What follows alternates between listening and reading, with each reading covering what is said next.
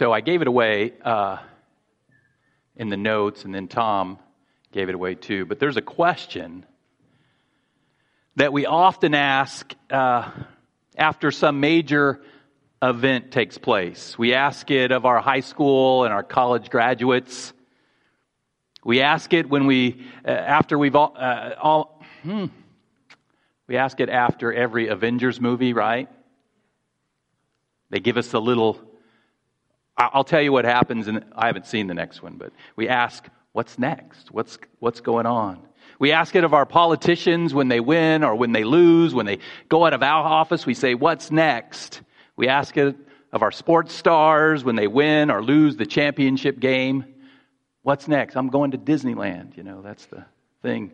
We asked it of NASA after Neil Armstrong walked on the moon. We asked it of Steve Jobs in the past, just a, just a few days after he would tell us what the new features on the latest iPhone is, we'd say, well, what's next? The question, what, what's next? After every major event or accomplishment, we want to know what's, what's happening next. What's the follow up? Now, last, last Sunday was Easter, in case you missed it. We celebrated here together and around the world the resurrection of Jesus Christ. And without a doubt, Along with his crucifixion, the resurrection of Jesus Christ is the most major, important, greatest event in all of human history.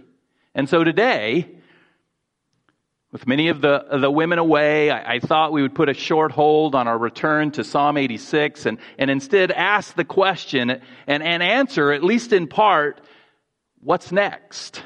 Following the major event of Jesus' resurrection, what came next? So, first, we'll look at Scripture and see, see what came next. What happened with Jesus and his disciples immediately following the resurrection? Because, in case you didn't know, uh, when Jesus rose from the dead, he didn't immediately physically leave uh, planet Earth. He didn't go directly to heaven. Instead, he spent time with his uh, 11 disciples. Judas had, had passed on, and with others he had a purpose in this time. In the book of Acts, the author, uh, Luke, summarizes what came next this way. He said, in, in the first book, O Theophilus, I've dealt with all that Jesus began to do and teach. Luke began the story of Jesus in his gospel, and he continues it in the book of Acts until the day when he was taken up.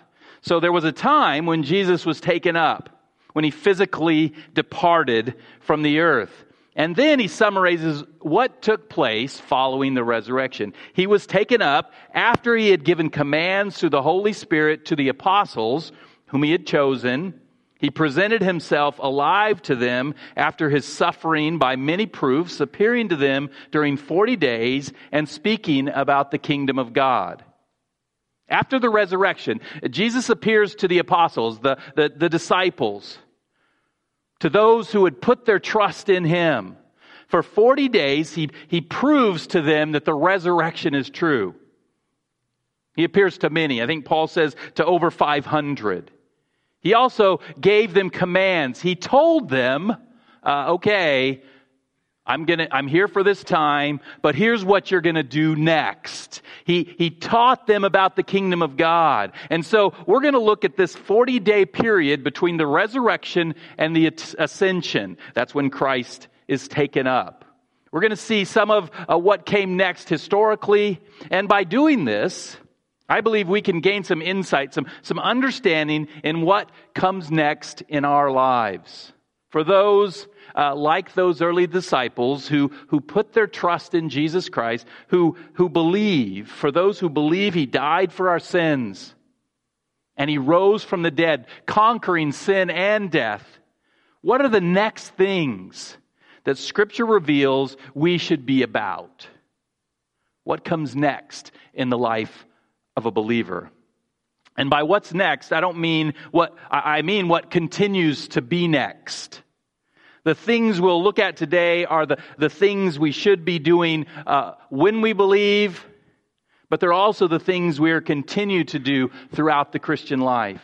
I think these things are the things Tom was talking. These are the things that make the difference in our lives. In those 40 days, Jesus gives foundational principles for those who trust in him. And the first and probably most important and really the most logical thing that came next following the resurrection is to worship Jesus Christ. Immediately following Jesus' crucifixion, if the disciples, if you would have came up, you'd have found some of the disciples hanging out, well, you wouldn't have found them because you know what? They were hiding. And you would have asked them the question, what's next? Their answer would not have been positive. As we saw last week, when Jesus died, his disciples surely thought it was over. They were defeated. They ran and they hid in fear. Uh, they were mourning the loss of their friend, their master, their teacher. What's next, you say? I, I, I don't know, but hopefully I'll live to find out.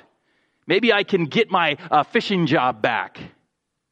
But when Jesus appeared to them, when they realized it wasn't over, when they became convinced he was, he was more than, than just a teacher, more than just their master, when the things he had taught about his death and resurrection suddenly clicked in, became, came into focus, what's next became extremely clear. Matthew writes, and when they saw him, they worshiped him. When he appeared to them, demonstrating who he was, they saw his authority, his power over life and death, and they rightly worshiped him. That word worship, in our English, we get it from uh, worthship, uh, to show someone is worthy. In the Greek, it's the, it's the word proskuneo. It's where we get our English word uh, prostrate. It means to bow before in adoration and submission. Uh, to bow before in adoration, adoring, loving, and submission, surrendering. To say, God, I adore you. I love you for who you are and for what you've done for me. And I surrender my life to you. That's worship. Expressing your love and adoration to the one who you've surrendered your life to. And by worshiping Jesus, the disciples, as good Jews who only worshiped the one true God, were acknowledging that they believed, in fact, Jesus Christ was who he claimed to be, that he was one with the Father, that he was the great I am, that he was God. And therefore, he was worthy of their adoration. He was worthy of their submission. The right and immediate response to Jesus Christ's resurrection is to worship him but some doubted. And when they saw him, they worshiped him, but some doubted, Matthew says. The most famous doubter is Thomas. You guys, man. We read of, of Thomas's post resurrection encounter with Jesus in John chapter 20, beginning in verse 24. Now, Thomas, one of the twelve, called the twin, was not with them when Jesus came. So Thomas wasn't here when Jesus showed up. So the other disciples told him, We've seen the Lord. But he said to them, Unless I see in his hands the marks of the nails and place my finger into the mark of the nails and place my hand in his side, I will never believe. Eight days later, his disciples were inside again, and Thomas was with them. Although the doors were locked, Jesus came and stood among them and said, Peace be with you. Then he said to Thomas, Can you imagine being Thomas at that moment? Oh my goodness. Put your finger here and, and see my hands, and put your hand and place it in my side. Do not disbelieve, but believe. Thomas answered him, My Lord and my God. My Lord and my God. In mere seconds, uh, Thomas moves from being a doubter to becoming a worshiper. For Thomas, it just it is clicked into place. Jesus is there. Before Jesus' death, Thomas apparently didn't understand or believe who, who Jesus really was. And then when Jesus died on the cross, any understanding he had, any hope he had, any belief he had, uh, seemed to have been lost. But now Jesus is resurrected from the dead. Jesus is alive. Thomas is confronted with who Jesus really is, and he believes. And what's next? He then bows in adoration and submission and declares, My Lord and my God. He rightly worships Jesus Christ. And that worship continued on. The final three verses of the Gospel of Luke are these. While he, Jesus, blessed them, he parted from them and was carried up into heaven. So this is the ascension. And they worshiped him and returned to Jerusalem with great joy and were continually in the temple blessing God.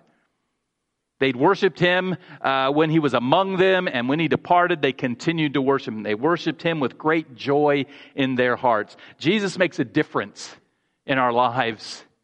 When we worship him, he brings great joy in our hearts. It, it really, uh, who you worship really impacts how you live and what you do. If you worship a God, a God of love and sacrifice, it's going to say something about you. It's going to make a difference in who you are. And, and they were continually in the temple blessing God. That word blessing can also be translated uh, praising. That's how the NIV, NASB, King James, they all translate it. They were continually praising God. Why? Because of the great joy God had provided for them through Jesus. Thank you, God. I praise you, God, for Jesus Christ, for his death for me, for his resurrection that I might be resurrected as well. So the first thing that came next for the disciples following the resurrection was worship.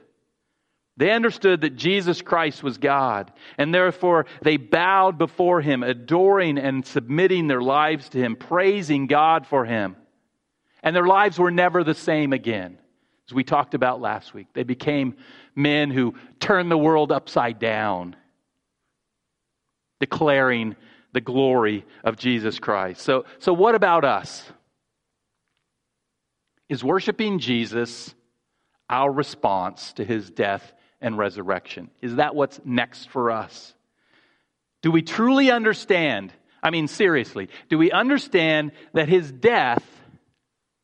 How many of you guys sinned in the last couple days? I certainly did. Maybe in the last couple minutes. I don't know. There was a little, there was a little envy going on. I don't know.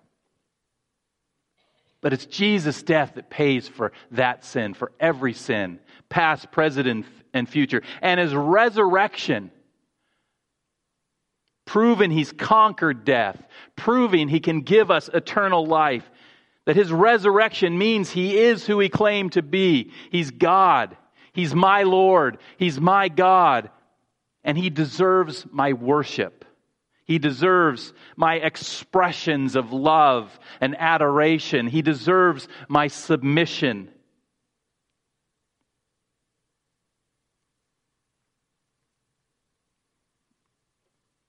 Where'd the notes go? Okay.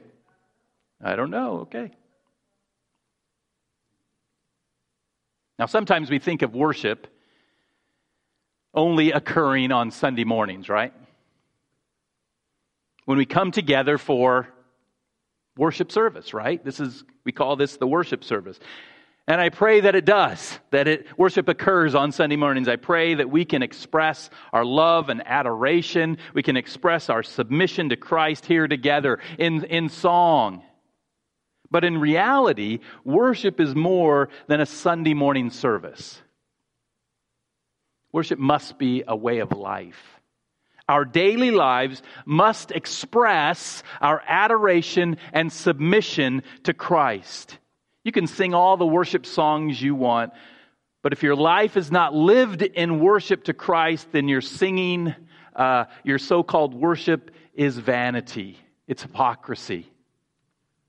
And if that's the case for you, if, if, if, if as you hear God's word this morning, a sense of conviction maybe is coming over your heart, if you know that your life is not being lived in worship, in adoration and submission to Jesus Christ, if you feel like uh, little or no love or adoration for Him, if you, if you have little desire to submit to Him, maybe, like Thomas, you're holding on to doubt, then I would call upon you to reflect on the Word of God, to reflect on who Jesus is and what He's done for you.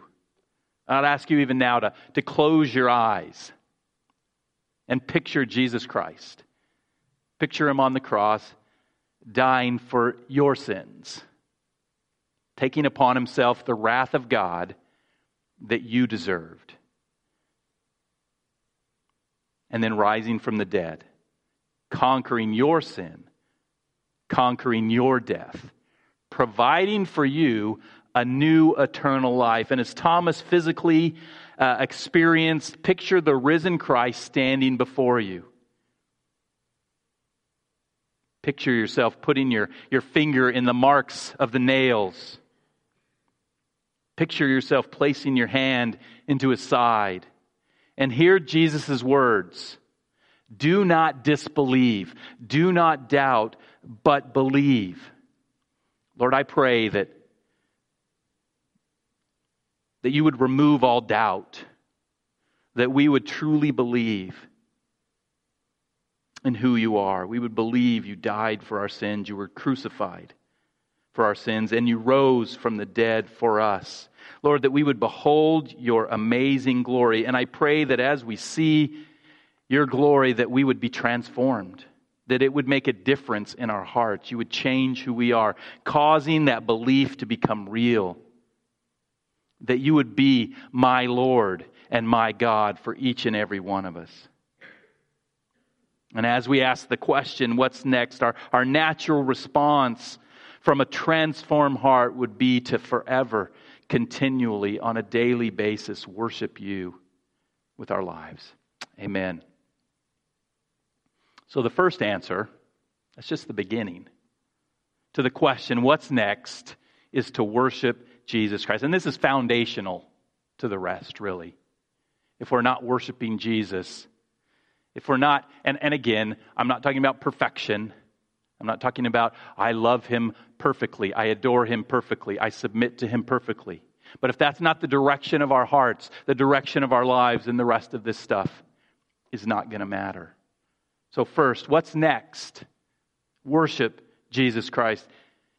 And then, second, learn about Jesus Christ. Now, in reality, this may be the first thing we need to do. You know, maybe this, this happens in tandem with the worship. For it's when we learn about Christ that we're inspired to worship him. And in Luke chapter 24, again, this is in between the, the crucifixion and resurrection, we find two men in need of some inspiration. Neither of these men were one of the, the 12 original disciples of Jesus, but they were, they were his followers. If you read in your New Testament, you'll find there was like a, this group of 70 followers, and then uh, eventually there's this group of 120 followers, and they're, they're part of that group of people. And as they walked on the road to Emmaus, Jesus appears to them. They don't recognize him. I don't, the scripture doesn't say why. He asks them, he comes up to them, and he says, So, what are you guys talking about? And ironically, they begin to tell him about himself, about the events of the crucifixion and the resurrection. They tell him about the crucifixion, and they tell him that women, there are some women claiming that Jesus has risen from the dead.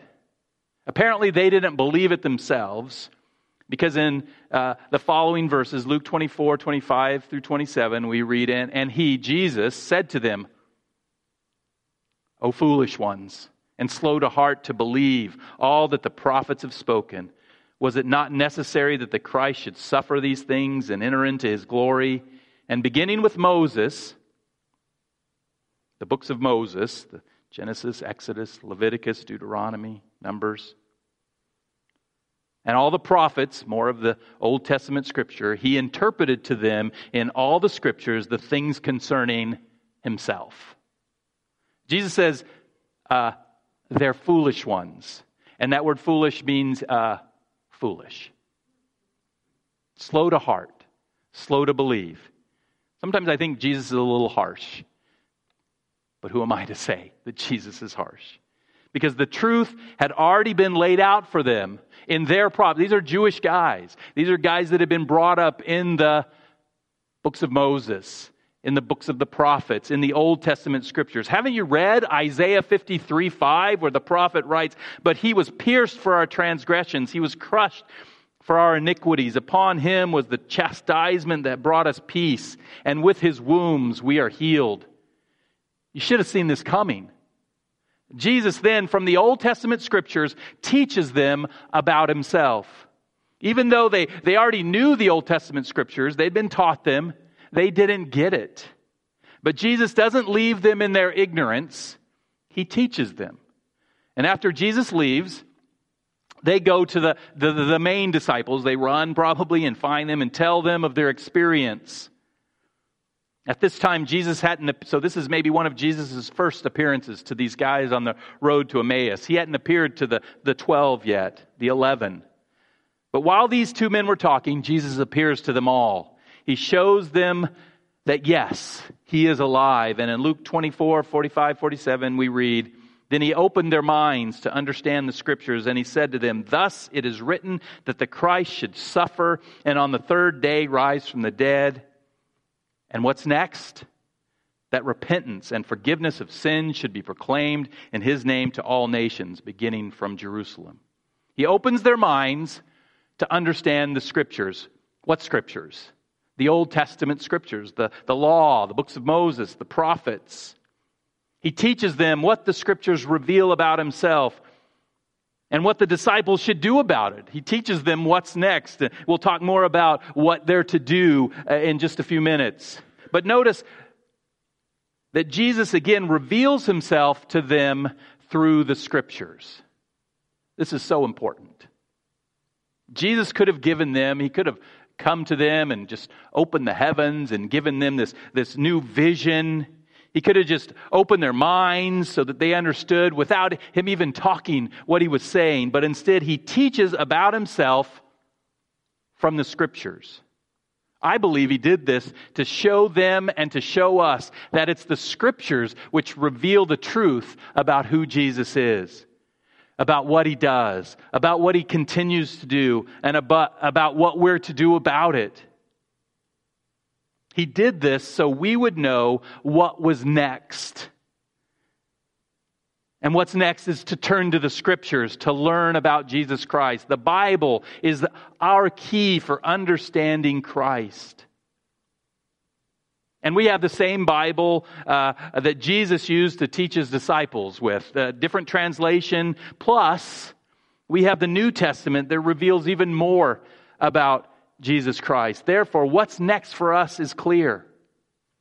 Jesus died on the cross and he rose from the dead for you. Now, you need to, you must, if I can be so bold, take every opportunity to read and study and meditate on and memorize and apply His Word. That, my friends, will make a difference in your life. The Word of God is where we go to learn about Jesus Christ, to experience transformation through Jesus Christ. Attend a church that values and preaches and teaches, not the philosophy of men, but the Word of God.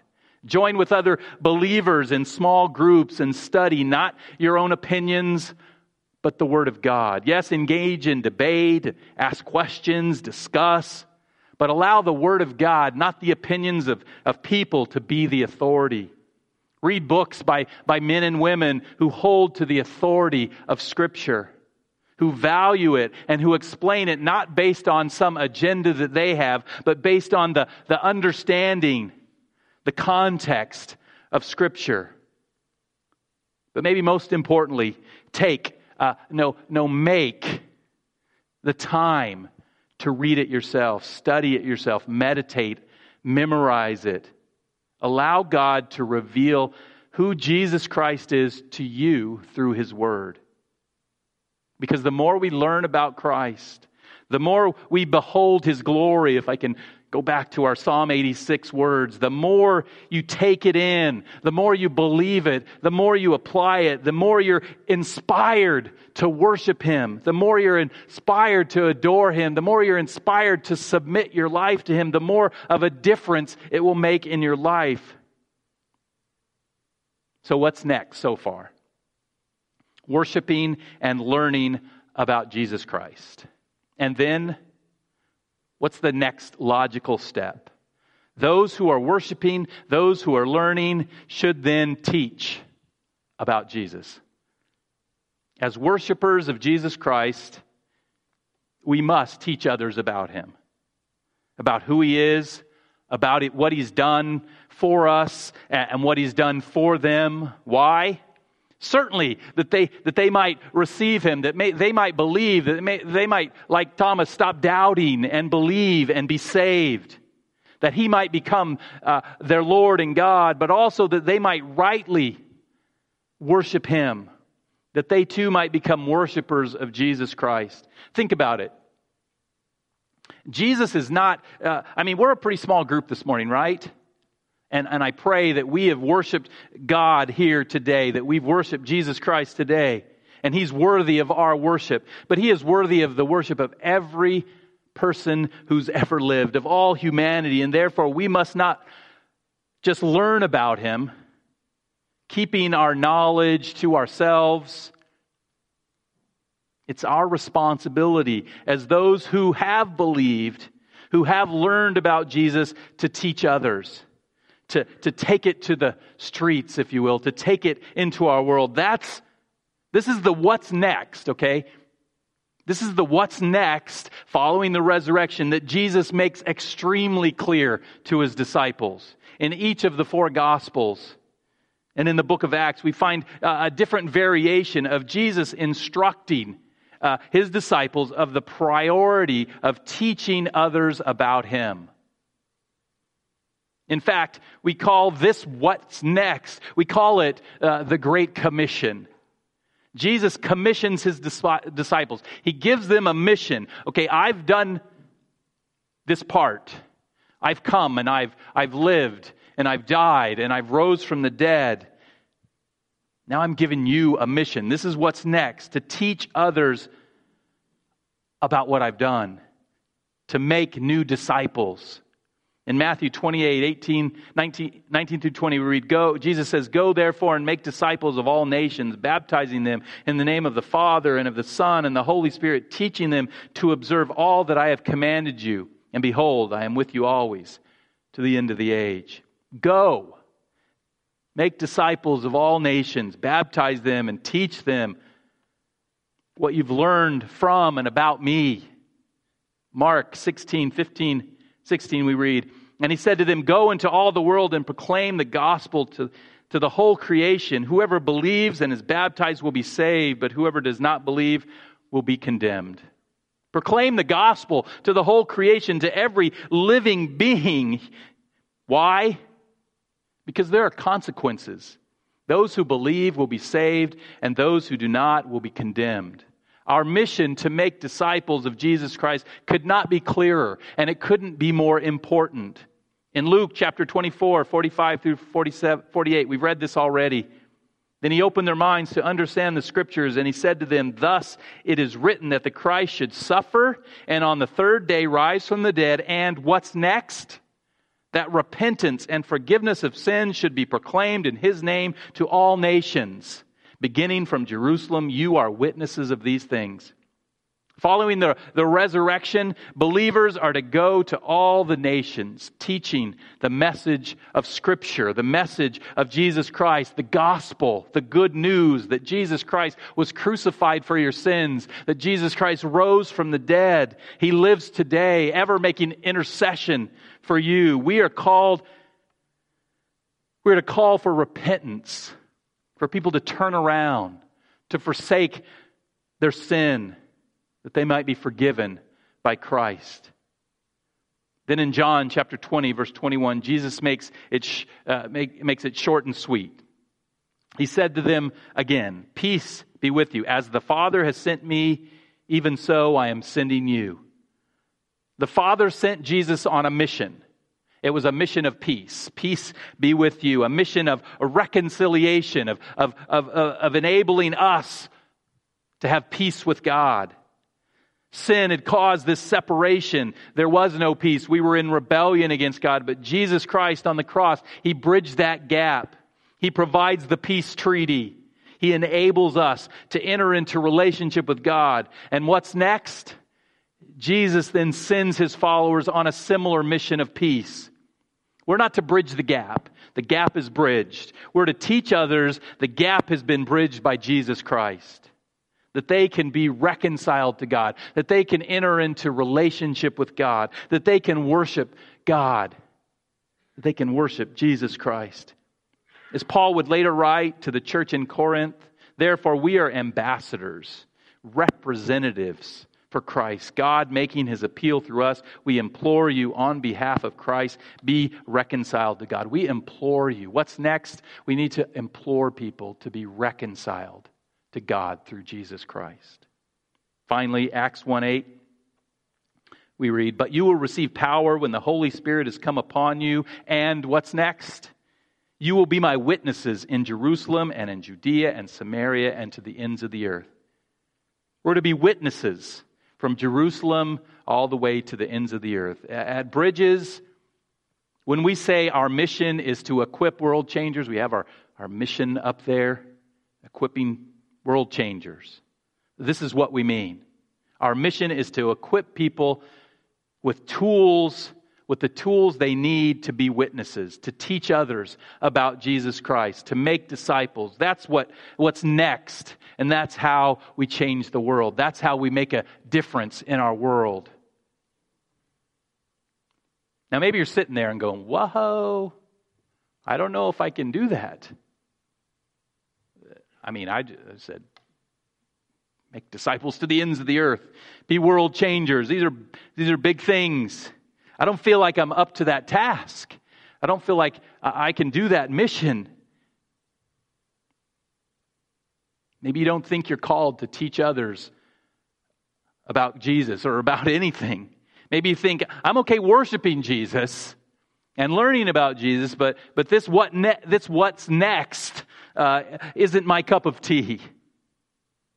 Well, let me first be clear. There are different kinds of teaching.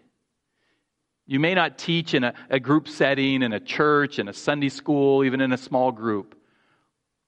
Also, you may not be uh, called to a different culture, although some of us must be called, right? I thank God for those who have been called. But there's a kind of teaching that we all must participate in. Maybe teaching is is like we get this, you know, this teacher up before with the whiteboard or overhead projector whatever. That's what's in our mind. Well, let me say there's different kinds of teaching. We all must teach people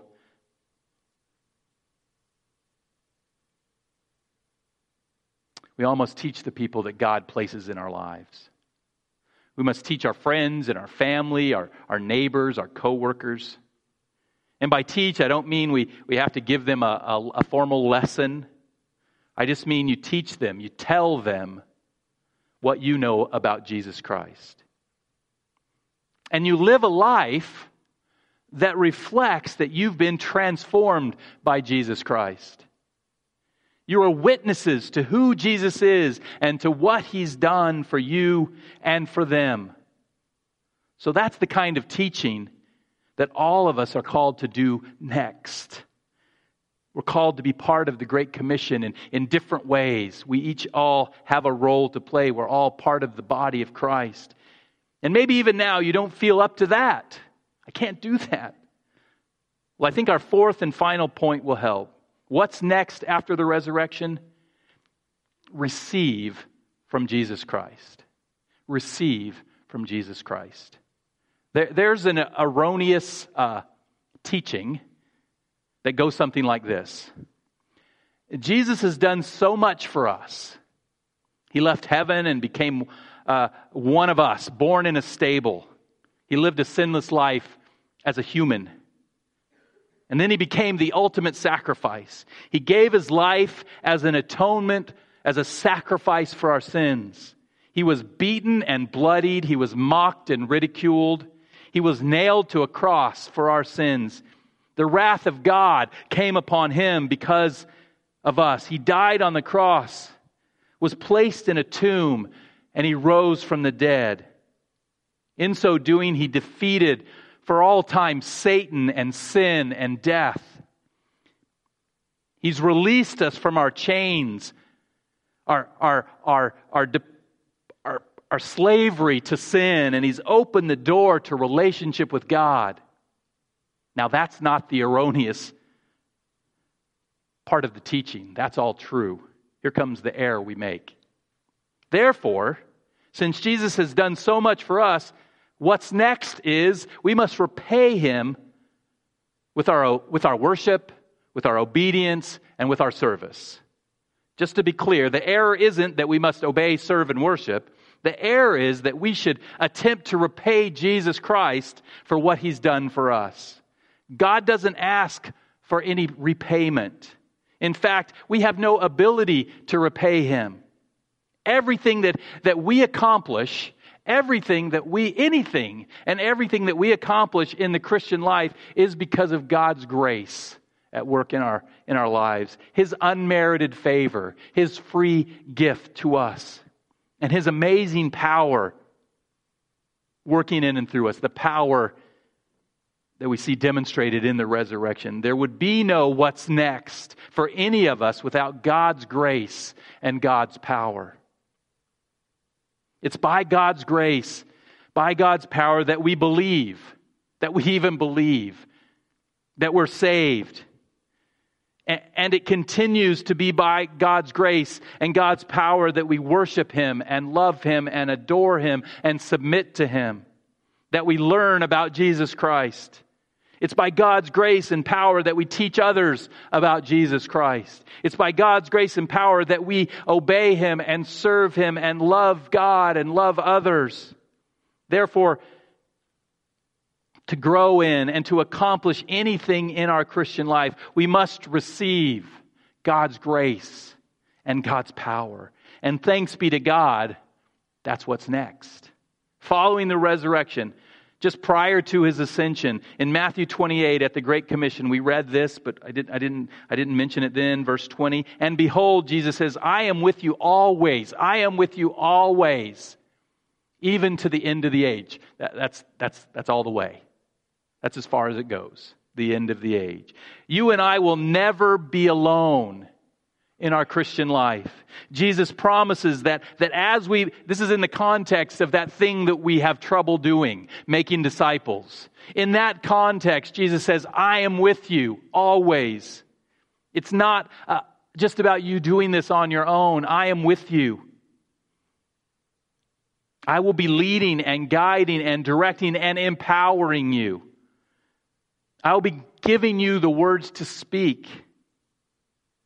I'll be working in the hearts and minds of those that you're speaking to. What's next? Jesus Christ will be with you forever. And he promised to give you the, the gift of the Holy Spirit. Luke 24 49, the resurrected Jesus says, And behold, what's next? I'm adding these what's next. They're not really in the Bible. It's because it's the title of the sermon and I'm trying to make it all relevant. Okay. What's next? I'm sending the promise of my Father upon you, but stay in the city until you're clothed with power from on high. To his followers, he promised the gift of, of what the Father had promised, and that's the Holy Spirit. He promised that, that once, we, once he physically leaves the earth, he's going to send the Holy Spirit to indwell our lives. He's going to give us power from on high. And the purpose of this power he described in Acts 1 8, but you will receive power when the Holy Spirit has come upon you. Why? That you will be my witnesses in Jerusalem and in Judea and Samaria and to the ends of the earth. You will receive, receive power from God when the Holy Spirit comes upon you, when you receive this gift of the Holy Spirit. And we receive, each and every one of us receive that gift. We're sealed by the Holy Spirit, Paul says in Ephesians, when we believe. And the Holy Spirit comes to, to, to empower us to accomplish uh, the mission that Christ has given us to overcome sin, to work in our hearts, to give us the fruit of the Spirit of love and joy and peace and patience and kindness and gentleness and self control. That's a difference. He gives us the power to overcome the sin, to grow in our lives, and He matures us into people who can be witnesses for Jesus Christ, that you might go and make disciples to the ends of the earth. The mission here in Riverside and to the ends of the earth will only be accomplished when we receive from Jesus Christ. It's not about us figuring out how to pay Jesus back. It's about us receiving what he has to offer us. When we give, when He gives us uh, the person and power of the Holy Spirit in our lives, then and only then will you receive God's grace and power in this life. Then and only then will you be able to accomplish what He's called us to do. Then and only then can we do what's next. So we've seen what, what, was the, the, what was next for those first disciples who trusted in Jesus Christ. Following the resurrection, they worshiped Jesus Christ, bowing and living before him in adoration and submission. They learned about Jesus Christ. They saw how the Word of God, the Scriptures, revealed who He is and what He does. They taught about Jesus Christ. They took the message of the gospel and, and taught it far and wide. And they received from Jesus Christ. Jesus was with them, and Jesus gave them the Holy Spirit, which empowered them to teach the gospel and to live the Christian life. So that was what was next for those early disciples. And, and that continues to be what's next for us uh, us contemporary disciples of Jesus Christ. And the question I want to leave us with this morning is this Was there an area as we, as we walk through some of those things, and uh, this was a, a huge summary, you know, this is 40 days, and, and all four Gospels record different things going on.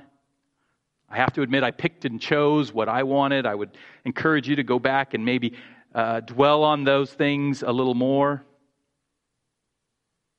But was there an area, as we talked about uh, uh, the things that are next, that brought conviction to your heart? An area that, that should be next in your life, but, but it's not. Do you need to begin to truly worship Jesus Christ? You need to, do you need to really adore him, submit to him? Do you need to learn more about Jesus? Spending more time in God's Word, not to mention uh, spending time in prayer based on the Word of God, entering into relationship with Jesus Christ through His Word and through prayer. Do you need to teach more about Jesus Christ? Are there people in your life? I dare say there are who need to know of the love and forgiveness and grace and mercy of Christ. Do you need to receive uh, grace and power from Jesus Christ? If you've trusted in Him, He's with you. He, he's promised to be with you, and He's given you the Holy Spirit. But maybe you need to submit to the Spirit's work in your life. Maybe you're resisting the Spirit. You need to be filled again with the Spirit of God. If you have a need in, in any of those areas, a need for deeper worship, a need for consistent learning, a need for boldness in teaching, and a need for willingness to receive from Jesus Christ. Or, or maybe you have another need. Maybe you're going, Whoa, I'm not, you know, I'm having trouble paying the rent. I'm dealing with this thing. I'm struggling here. This is maybe a little much for me. I don't think it is, but maybe you're struggling and, and it's not getting through whatever your situation is, whatever your need is, let me suggest what's next right now. If you're struggling to move forward in any of these areas, then, then, I, then I'd ask you to join me in prayer. You know, we've been in Psalm 86, the, we've been preaching, talking about prayer. I didn't throw it in here, it, it belongs in here, but I, I hope we've got some of that already. But what's next for us is just turning to God, coming to God in prayer. Pray with me as I conclude this message. For it's only through the transforming work of God in our lives. I wish there was a, well, I don't know if I wish it, but it's easier to preach if there was like, okay, here is, here is the checklist to do so you can be changed. The checklist is go to God, call upon Him, ask Him to work in your heart. It's only through the transforming work of God in our lives that we'll ever truly engage in any of these things that we've talked about this morning. Any of the what's next following the, the resurrection. So I'm going to pray in just a minute, and then following the service, maybe you're one of these things spoke to you or something else. There's a need. I just like to offer Uh, see, because, because part of this, what's next, is we do it together as a body of Christ. And so I'd like to just offer to pray for you. Myself, there are others in the church that are, would love to pray with you on an individual basis. Elders, prayer team will be, will be, will be around after the service. And so you, if you'd like to receive a prayer, receive prayer. We put it up on the board, uh, but I don't know if anybody reads it. But that we have, you can receive prayer any Sunday. But today I'm just going to make a special uh, call. If you'd like prayer, if you'd like prayer to move forward in the what's next that Jesus talks about, again, or, or anything, then, then I would say, come just sit in some of these, this first row. Nobody ever sits here. The kids sit here and then they leave. So it leaves it open for us to come. And, and there'll be somebody that'll come and pray with you, pray for you. Let's pray. Father God, thank you so much. And I pray for us. I pray that we would be uh, based on who you are, based on your, your death for us, based on your resurrection, Lord, that we would be people who worship you. Lord, that we would be people who learn about you, not for the sake of learning only, but the sake of transformation of our own lives and for the sake of teaching others the truth of who you are and what you offer them, the new life, the abundant life, the changed life that you can bring. Lord, I pray that we would be people of those things. And Lord, I pray, maybe most of all, that we would, today, this morning, we would receive from you. Lord, we, we have nothing really to give without you. So I pray you would come into our lives. Lord, thank you that you've promised to be with us. And I pray you would renew us with the power of your Spirit. You would fill us with your Spirit that we might go from this place doing the things that are next, the things you've called us to. In Christ's name, amen.